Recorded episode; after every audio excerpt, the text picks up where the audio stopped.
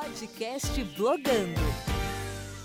Marina, dá pra gente te conhecer ainda pelo nome do seu blog? Você mantém o mesmo projeto desde 2012? Fala um pouquinho da sua trajetória.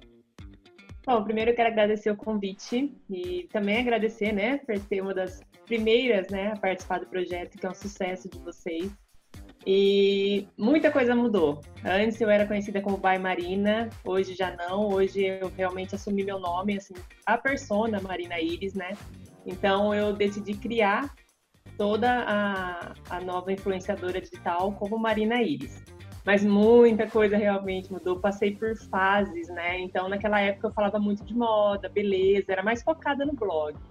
E depois eu, em 2012, acabei é, engravidando e depois eu sofri abortos e com isso fiquei numa depressão, mas comecei a entrar no Instagram é, para falar um pouquinho da minha vida saudável, para poder entrar e utilizar a rede social para me ajudar nessa parte de, de conseguir, né, me motivar. E isso alavancou muito a minha vida, mudou completamente.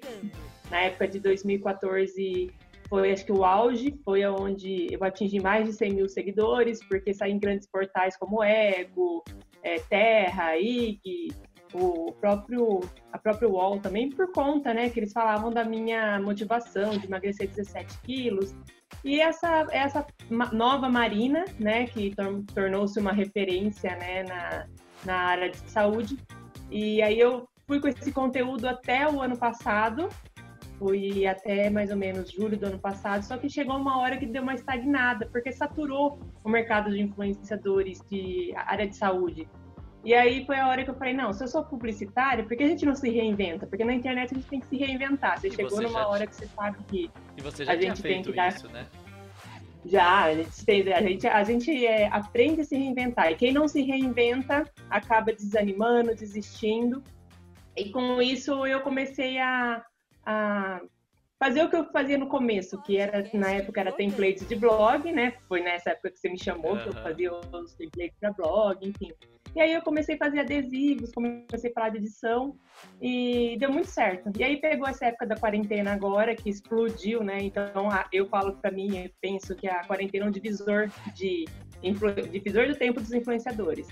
Quem não se reinventou agora nessa época foi caiu no limbo ou foi esquecido, porque é, não, não existe mais aquele influenciador que mostra só o dia a dia, viagem, enfim. Por quê? Porque o, as pessoas querem consumir um outro tipo de conteúdo, né? Então eu eu comecei a fazer esse, essas edições, comecei a dar essa mudada e graças a Deus ela alavancou e hoje já chego em 260 mil seguidores.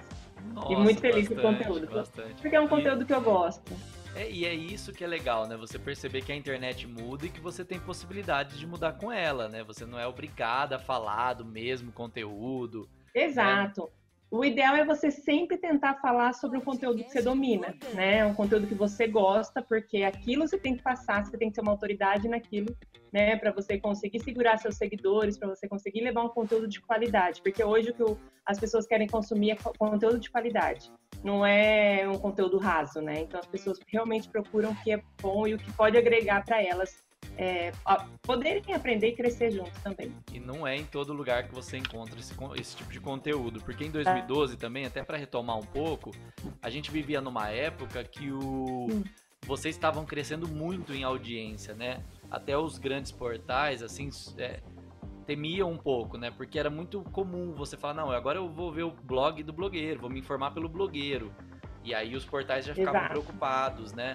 Então essa como foi para você naquela época ver que a audiência começava a crescer ou quando você descobriu o seu nicho e falou, nossa, isso está funcionando, eu vou investir. É, foi muito novo, você já esperava? Não, foi muito novo, porque assim, desde que eu entrei na internet, eu nunca almejei ser uma influenciadora conhecida, nada. Eu fui mesmo porque é uma coisa que eu gosto de fazer.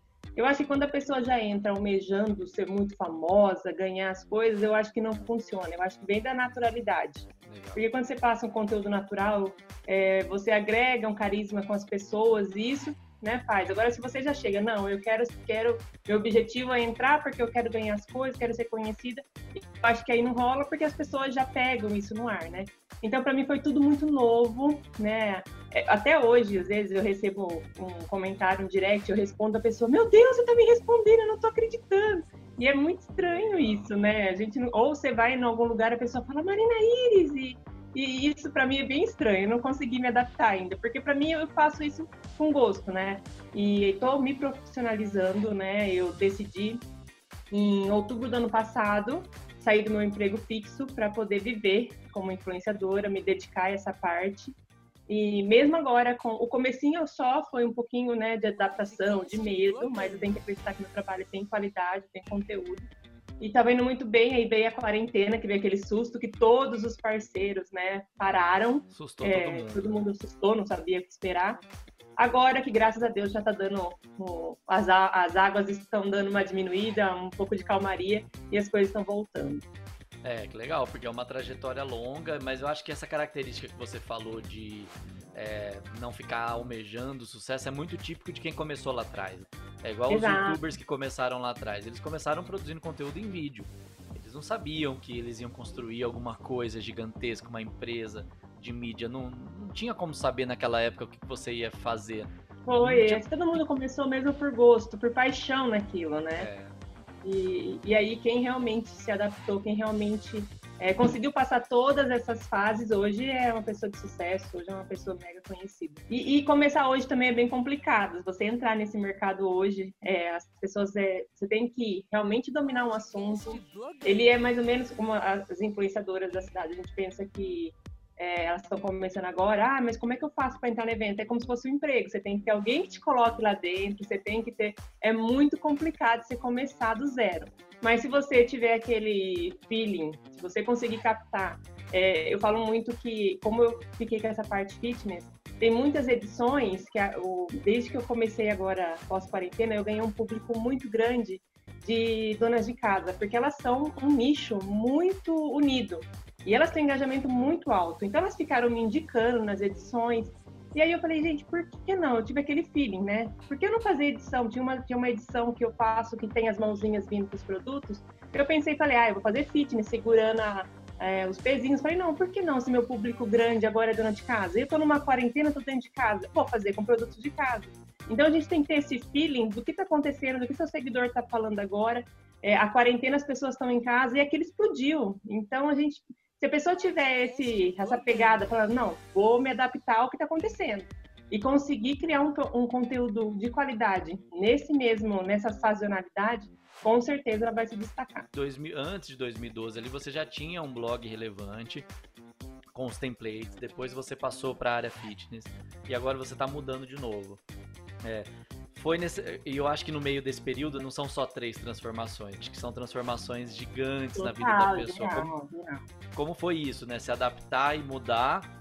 É, porque a vida muda também. A Marina daquela idade, a Marina dessa idade tem outras ambições. Como foi para você ver toda essa mudança? Na internet e na vida pessoal?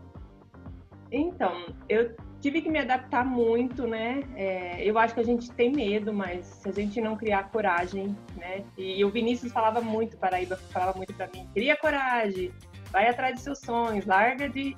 Porque eu tinha muito medo de sair do meu emprego fixo, né? E aí eu falei, não, se eu tenho que acreditar no meu sonho, eu vou atrás. Realmente demorei muito tempo, devia ter feito pouco antes, mas enfim. Mas eu acho que, eu, assim, eu passei por muitas fases, né? Tive as fases do meu filho, que eu, mesmo assim, eu na parte de gravidez foi de alto risco. Eu não sabia se eu ia virar um nicho materno, mas eu vi que para mim não era um nicho materno que eu queria seguir, então eu fui voltei para o fitness. Então eu acho que assim, eu consegui me adaptar no que meu, meus seguidores e meu público estavam querendo também, né? Então... Mas você então manteve sua, sua personalidade ali, você Exato, não se a ser Exato, eu acho queria. que quando a gente, a gente tem que colocar nossa essência, tem que colocar nossa característica em qualquer trabalho. É, para a pessoa bater o olho e falar, nossa, esse trabalho realmente quem faz é a Marina Ives. Seja qual for o nicho, porque a gente, se a gente colocar é, o nosso jeito, né, a nossa personalidade, seja na parte de edição, seja na parte de fala, de postagem, a pessoa já tem aquela, não, aí, mesmo que às vezes uma outra influenciadora copie seu conteúdo, a pessoa já fala, não, aquilo lá é da Marina. Hoje em dia, por conta de edição, né, do que eu faço, as dicas, muitas outras influenciadoras copiam o meu conteúdo e redistribuem. E chega muita menina, olha, Marina, tá distribuindo, isso aqui é seu, não é seu, então. Por quê? Porque eu tenho aquela a característica já do que eu criei, que as pessoas já batem o olho e falam, não, mas isso eu já vi em algum lugar, esse jeito de explicar, ou essa postagem, né, essa edição é da Marina. Então eu acho que quando a gente cria essa persona, essa persona, essa personalidade, né? E as pessoas na hora já conseguem ver o seu trabalho, seja em qualquer outro lugar. Mas foi público... complicado me adaptar. Ah, eu imagino. Mas eu acho que o público sabe reconhecer né, esse esforço do produtor de conteúdo, é, da originalidade, né, que a gente pode falar. É, eu acho que é isso, originalidade. A gente tem que pensar que isso é um trabalho como outro qualquer. É, não é fácil. No meu caso, agora que eu estou criando edição, eu tenho que dormir e acordar pensando o que eu vou trazer de novo, porque eu tenho que trazer conteúdo. As, as pessoas esperam coisas novas. Não adianta agora, não, agora tá legal e eu parar. Porque se eu parar, eu vou perder esse timer e eu vou perder a, a credibilidade que eu criei com as pessoas, né? Então eu tenho que dormir e falar, gente, mas eu tenho que postar aí, eu tenho que ser dona de casa, aí eu tenho que ser empreendedora, e, enfim, a gente tem que se virar para conseguir dar conta, mas é gostoso. No final, a gente vê que é possível, né? Principalmente mulheres, que a gente se vira nos 30, consegue, né? Sempre, Fazer né? tudo é, com qualidade você percebeu de diferente de, da, na internet de 2012 e na internet de 2020? Assim? O que, que você acha que é mais gritante essa transformação? O dinamismo das coisas, com certeza. Hoje a gente tem que se virar muito, porque são muitas redes sociais, né? Tá vindo TikTok com tudo agora. Você tem que criar conteúdo para diversos, não é só um blog como era antes, você tinha que escrever, não. Agora você tem que pensar que você tem que criar um conteúdo para o Twitter, que você tem que criar um conteúdo é, para o TikTok, que esse mesmo conteúdo você tem que virar e, e conseguir fazer ele também para o Facebook, enfim. Você tem Instagram, que conseguir Stories. Gerar... Exato, Stories. Você tem que conseguir gerar um, um conteúdo bom, de qualidade extenso que você consiga colocar nas outras redes sociais. E com certeza vai aparecer mais redes sociais. Então a gente tem que se adaptar tanto às novidades como às novas redes. Porque se você conseguir estar em todas as redes, aí é melhor ainda. Porque hoje as agências não querem só uma pessoa que esteja só aquele conteúdo, ela quer que, é, que ela quer que esteja em todos, né? Então, o ideal é ter essa agilidade e conseguir mesmo gerar o conteúdo para tudo. Então, é a grande diferença que tinha de 2012. Muito bom, muito obrigado, viu, pela participação. Eu agradeço muito o convite, fico mesmo lisonjeada, como eu falei no começo, porque foi um dos primórdios, né, do blogando aqui em Bauru. E e fico feliz ainda por ver que desde aquela época, firme e forte, acreditando na força que tem né, as redes sociais, que a gente consegue viver disso, trabalhando com qualidade, não desistir, porque tem hora que a gente desanima, mas se a gente ter aquela, não, não vou desistir, eu vou acreditar que é possível, e a gente consegue, se Deus quiser. Mas agradeço de novo o convite. Obrigada, ah, Marcelo. Eu super que agradeço. Você é uma das pessoas com mais perseverança que eu conheço na produção de conteúdo na rede social. Primeiro por essa capacidade de reinvenção e porque realmente gosta muito do que faz e faz há muito tempo. Ninguém fica 8, 10 anos fazendo uma coisa que odeia. Tentando, remando contra a maré, é, mas estamos aqui. E não é uma coisa que toda vez você vai ver retornos financeiros, então a gente falou disso no, durante o papo.